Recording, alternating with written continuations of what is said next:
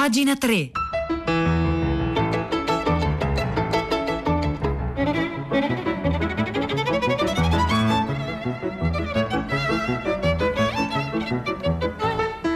Le 9, 1 minuto e 33 secondi di martedì 20 ottobre 2020. Buongiorno a tutti da Silvia Bencivelli, bentornati a pagina 3, la cultura nei giornali, nel web e nelle riviste. E oggi lo abbiamo sentito anche al, al GR, lo abbiamo sentito anche ieri sera. Insomma, oggi le pagine culturali dei giornali sono dedicate alla scomparsa di Enzo Mari. Enzo Mari, per cui tutti i giornali oggi hanno eh, almeno un lungo articolo, un articolo di ricordo, di commento. Eh, il più originale che vogliamo proporvi è quello probabilmente firmato da Michele Masneri sul foglio. Il, l'articolo è eh, intitolato semplicemente Enzo Mari 1932-2020 e il sottotitolo dice così Leggenda pubblica e privata del design, padre di oggetti severi e scarnificati ma con un tocco di poesia.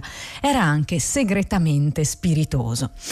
Ed ecco l'articolo, era un po' la miuccia prada del design defilatissimo e rigoroso e coscienza critica dei colleghi, mai mainstream, poco pochissimo incline alla decorazione.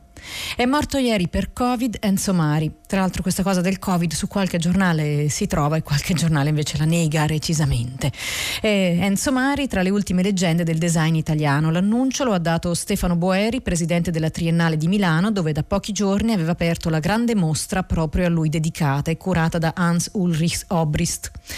Mari aveva 88 anni ed era considerato coi Magistretti, Castiglioni e Mendini uno dei grandi vecchi del design milanese.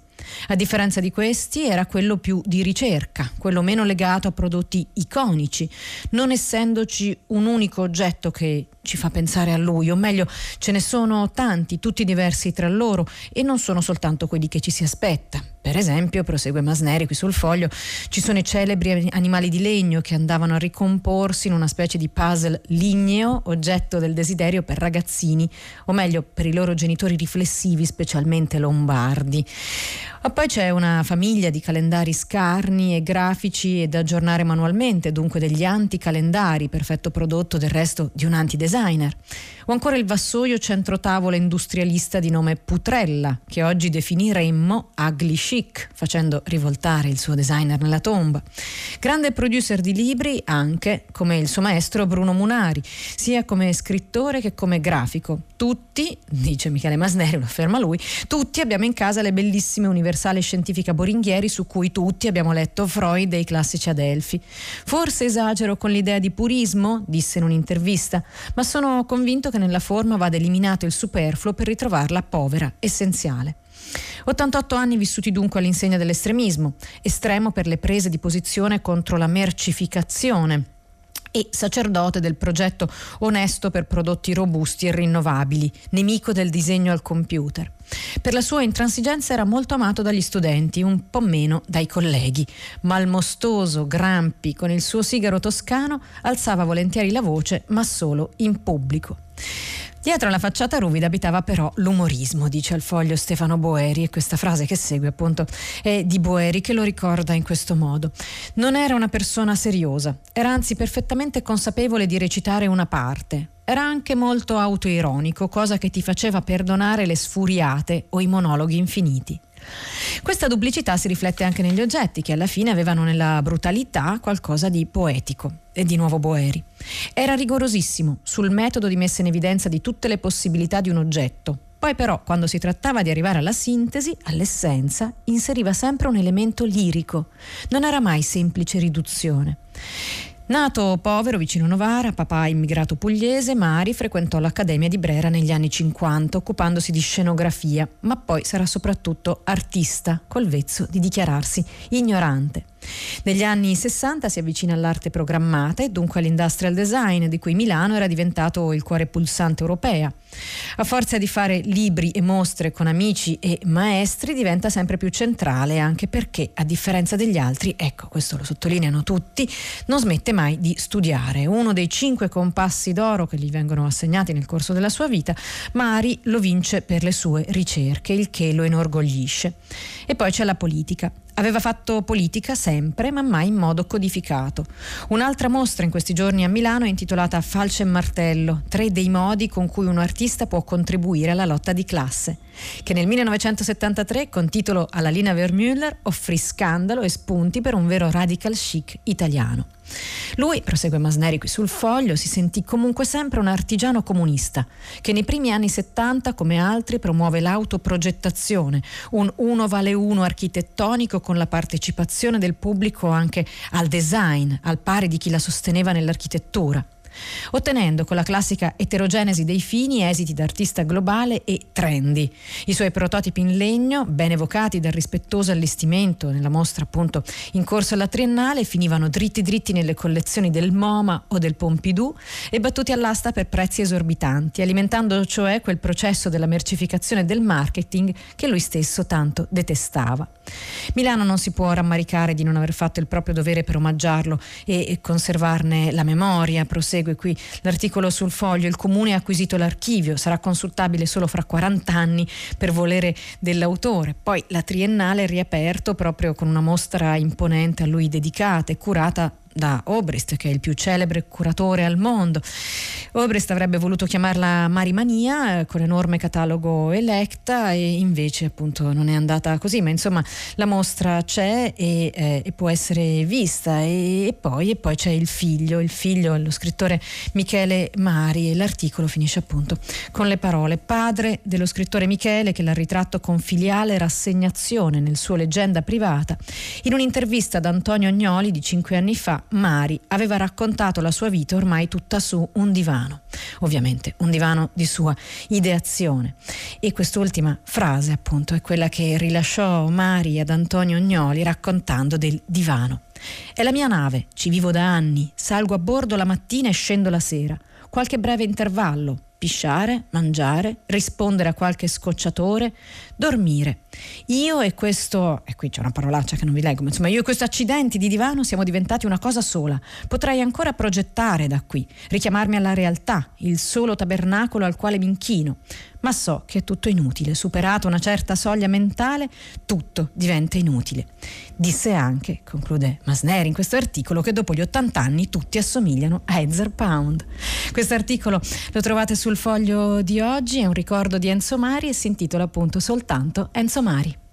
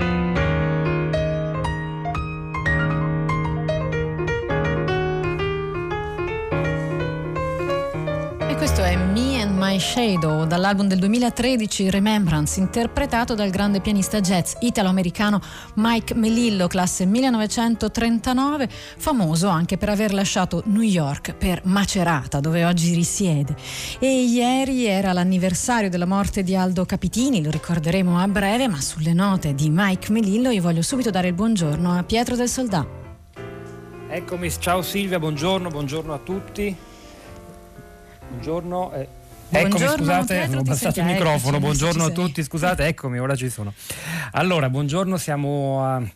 Abbiamo appena deciso quale telefonata mettere al centro della nostra attenzione e della nostra sigla iniziale questa mattina alle 10 tutta la città ne parla. Ci ha colpito moltissimo la telefonata di Anna Maria D'Ancona. Anna Maria è un insegnante, lei si autodefinisce una precaria storica che si avvicina al concorsone di dopodomani, un grande passaggio importante per il reclutamento di nuovi, di nuovi insegnanti, ma insomma la sua telefonata ci ha colpito non solo per i contenuti ma anche per il carico di emozione che portava con sé, lei si è a un certo punto interrotta per la commozione eh, raccontando, eh, ricordando a chi se l'è dimenticato il lavoro difficile, che, difficilissimo che gli insegnanti stanno facendo, quanti sono gli italiani che oggi passano 4 o 5 ore al giorno all'interno di una stessa stanza con 20 o 30 persone giovani davanti a loro, esponendosi dunque in maniera eh, evidente al, al, rischio di contagio, con una difficoltà di prospettive per il futuro. E questo dimostra però a nostro modo di vedere che non solo la scuola è in difficoltà, ma lo siamo tutti. L'emozione di Anna Maria in fondo è l'emozione anche di tante altre persone che in questo momento stanno attraversando una condizione che è difficile non solo dal punto di vista sanitario o da quello economico ovviamente, ma anche dal punto di vista psicologico. Ci ha colpito anche un dato, un rapporto dell'OMS che ha introdotto una nuova espressione per qualificare questo periodo, questa Covid fatigue, questa fatica da Covid, un problema enorme che rischia di accompagnarci per i prossimi mesi e sulla quale vogliamo anche indagare perché appunto sembra che l'impatto psicologico a lungo termine non sarà, non sarà lieve. Dunque noi di tutto questo ci occupiamo ovviamente però a partire dalla scuola dove lavora Anna Maria e come lei migliaia e migliaia di insegnanti che si sentono anche un po' come dire in prima linea, ritorna alla metafora bellica e senza forse spesso le adeguate protezioni. Alle, dalle 10 scriveteci, raccontateci le vostre storie, se vi riconoscete nelle emozioni, nelle difficoltà di Anna Maria, le vostre storie saranno per noi materiale utile in trasmissione in diretta.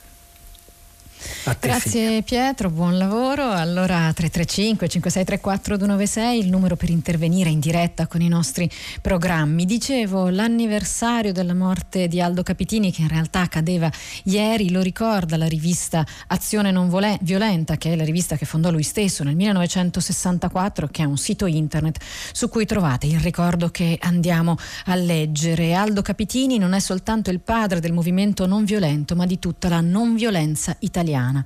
Questo lo rende molto speciale perché per la prima volta ha detto e ha fatto cose completamente nuove. Anche se prima di lui il pensiero di Gandhi era conosciuto, Capitini elabora una, una visione molto originale fondata sull'apertura al tu di tutti, ovvero la nostra capacità di accogliere ogni altro essere e accettarlo così com'è, nella convinzione profonda che ogni essere venuto alla vita contribuisce a creare qualcosa di bello e di buono. Aldo Capitini, che appunto è morto nel 68, il 19 ottobre, quando dice, e quindi parliamo al presente storico, ma Aldo Capitini quando dice tutti, tutti, anzi la sua frase è tutti è il plurale di tu, intende proprio tutti, nessuno escluso, quindi pensa agli esseri umani ma anche agli esseri non umani, gli altri animali, le piante, le rocce, persino i batteri e un domani chissà. Inoltre pensa a quelli che ci possono piacere, ma anche a chi proprio non ci sta simpatico e addirittura a chi ci fa del male. Non si tratta di accettare il male, la sofferenza o la violenza, quella non si accetta, quella si combatte, ma si tratta di riconoscere in chi fa la violenza la possibilità di cambiare e scegliere una via diversa, una possibilità per la quale vale la pena lottare ogni giorno. Tenendo presente quanto dell'insegnamento di Capitini ci ripeteva sempre Piero Pinna, che ne fu successore, il dovere di non collaborare al male è anche maggiore di quello di cooperare al bene. Non che l'uno escluda l'altro, intendiamoci, ma da qualche parte bisogna pur iniziare.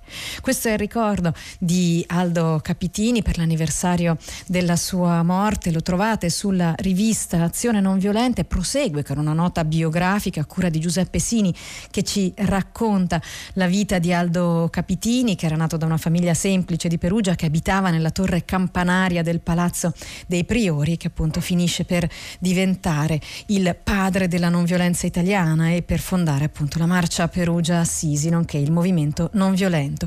Questo articolo lo trovate sulla eh, rivista Azione Non Violenta, lo trovate anche linkato alla nostra pagina web insieme agli altri che leggiamo qui in rassegna stampa, la nostra pagina web come sempre www.pagina3.rai.it.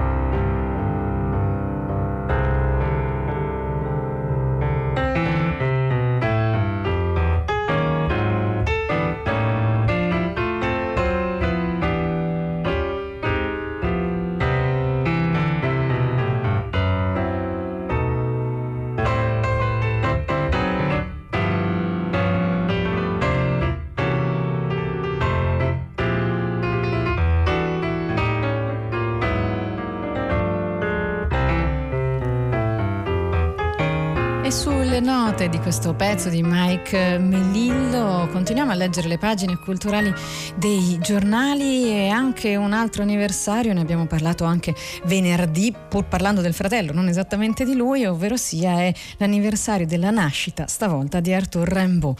Venerdì abbiamo letto un pezzo dalla rivista Pangea News che raccontava del vero ribelle della famiglia Rimbaud, Frédéric, il fratello appunto di Arthur. Eh, oggi su eh, sul quotidiano Domani, lo scrittore Enrico Macioci ci ricorda Rimbaud con un articolo dal titolo Rimbaud era un mistico visionario che abitava nello spazio digitale, che racconta questo. Il poeta francese René Char definì Arthur Rimbaud il primo poeta di una civiltà non ancora nata. Oggi quella civiltà è nata ed è la nostra, scrive appunto Enrico Macioci qui sul quotidiano Domani. È la civiltà del web, della solitudine, della dissociazione mentale, della connessione perenne, della globalizzazione esausta e prossima al collasso. Per l'Accademia Rimbaud, Rimbaud eh, reca con sé un vago senso di colpa, il luccichio di una coscienza sporca da esiliare all'ombra di Baudelaire. Al contrario, i poeti, dal citato Sciara, Pound, Luzia, Crane, Bertolucci, Zanzotto, Eliot, Gatto, Pasolini e Claudel, ammettono la gravità del virus inoculato da Rimbaud nel corpo millenario della poesia. Rimbaud infatti non è stato soltanto, tra virgolette, un grande poeta, egli, partendo da Baudelaire e prima ancora da Holderlin e Novalis, che però non conosceva, disloca la lirica classica per ricollocarla in un luogo tuttora misterioso. E allora dov'è Rimbaud nelle antologie? In un certo senso dove immaginiamo che gli sarebbe piaciuto essere, randagio per vicoli oscuri, il passante considerabile tratteggiato da Mallarmé. Eppure dovrebbero appartenergli le piazze. Questo è il suo tempo. Non solo nei versi, pure nella vita egli l'ha sofferto e scontato con grande anticipo. Noi siamo i figli di un ragazzo orfano di padre con una madre di ghiaccio, la bocca d'ombra la chiamava lui. L'equivoco nasce a monte. Rimbaud, temperamento mistico, si spinge ai limiti estremi della lingua e ben, ben al di là della letteratura, la bella gloria d'artista che con sarcasmo rifiuta. Suoi fratelli sono Giovanni l'Evangelista, Rumi e i profeti, ed i profeti poetico, specie nella seconda parte della sua produzione. Dai 17 ai 19 anni di età troviamo moltissimo. Questo articolo prosegue, ma ciò ci racconta come fosse eh, coevo di Pascoli e Carducci, pur ovviamente molto diverso, e poi il suo brusco tacere. Rimbaud muta per sempre il rapporto fra uomo e linguaggio, dunque fra l'uomo e lo spirito, col suo brusco tacere, perché a vent'anni smise di scrivere. A vent'anni il ventenne superdotato posa la penna penna, la calpesta, la disprezza, infine la dimentica e dopo fughe inenarrabili si caccia nel forno di Aden, appunto perché era andato in Africa a trafficare armi e a imballare caffè, un riferimento alla vita avventurosa di Arthur Rimbaud che finì nel 1891 per probabilmente un tumore, un'infezione, eh, dopo una, una, una lunga malattia. Un simile gesto, pur rimanendo avvolto nel bozzolo dell'enigma individuale, ammonisce chiunque venga dopo dopo, minacciandolo ed esortandolo assieme. Non si parla, non si pensa senza pagare un prezzo. Questo articolo è eh, firmato da Enrico Macioci, lo trovate sul quotidiano Domani, il quotidiano eh, che titola Rambo era un mistico visionario che abitava nello spazio digitale, ma trovate anche un, eh, un memoradio in due episodi dedicato a Rambo, quindi una piccola raccolta, così come a proposito di Aldo Capitini trovate un wiki radio firmato e raccontato da Alessandro Leogrande del 2015. Tutto questo e molto altro sul sito di Radio 3.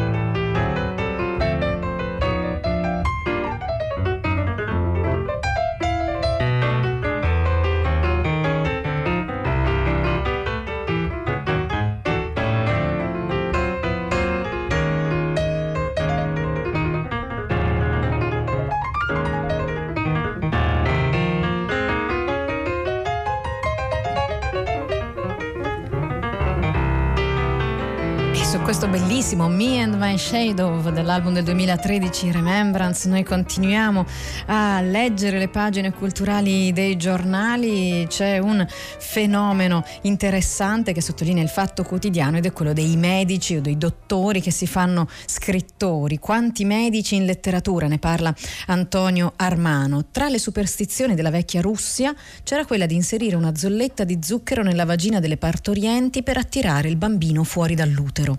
Una credenza innocua, vabbè, e meno disgustosa dell'intruglio a base di capelli destinato allo stesso scopo ma da ingerire. Ne parla Bulgakov in Memorie di un giovane medico, Mikhail Bulgakov, che appunto era medico. Questa raccolta di racconti è stata pubblicata da Neri Pozza con una nuova traduzione di Serena Prina. La raccolta era apparsa in Unione Sovietica nel 1963.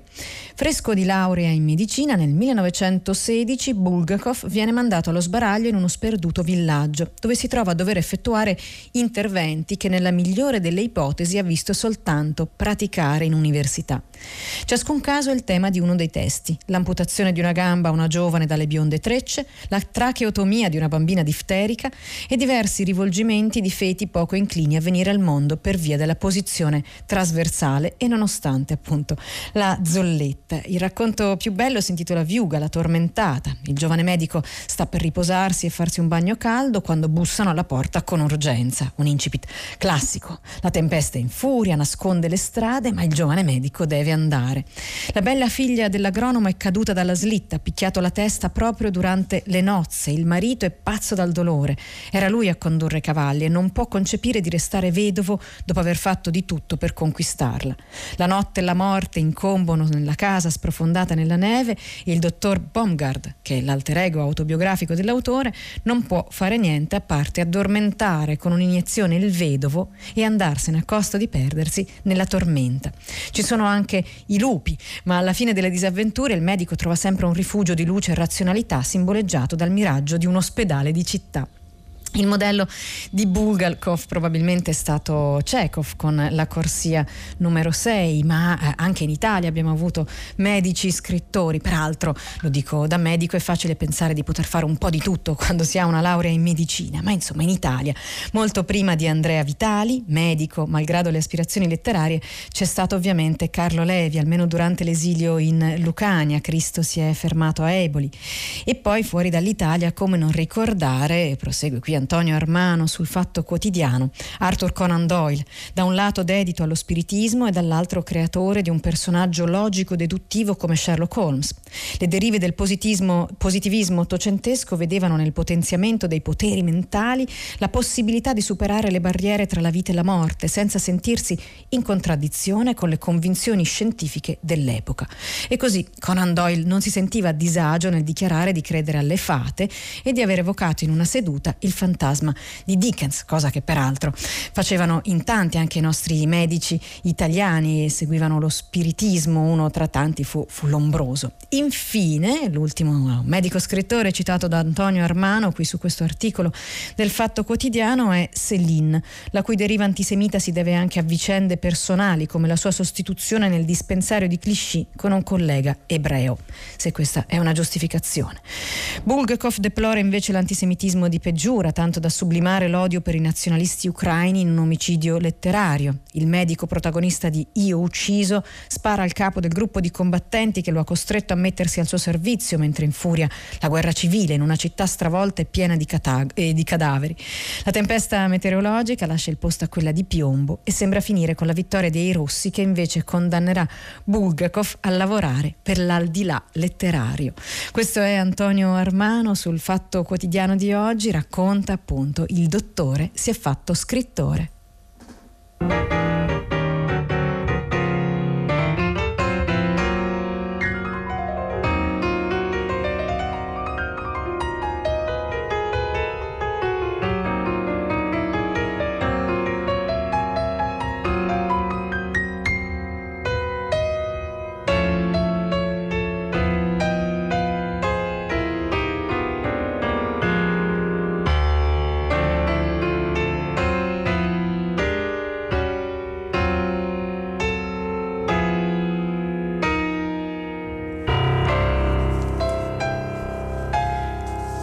E su queste ultime note di Miem and Shadow di Mike Melillo noi vi proponiamo un ultimo articolo per la puntata di oggi, un articolo molto strano che descrive uno strano paese, un paese fantasma. Ne scrive Maurizio Fiorino per rivista Studio ed è un paese che si trova in provincia di Biella. Il paese si chiama Rosazza.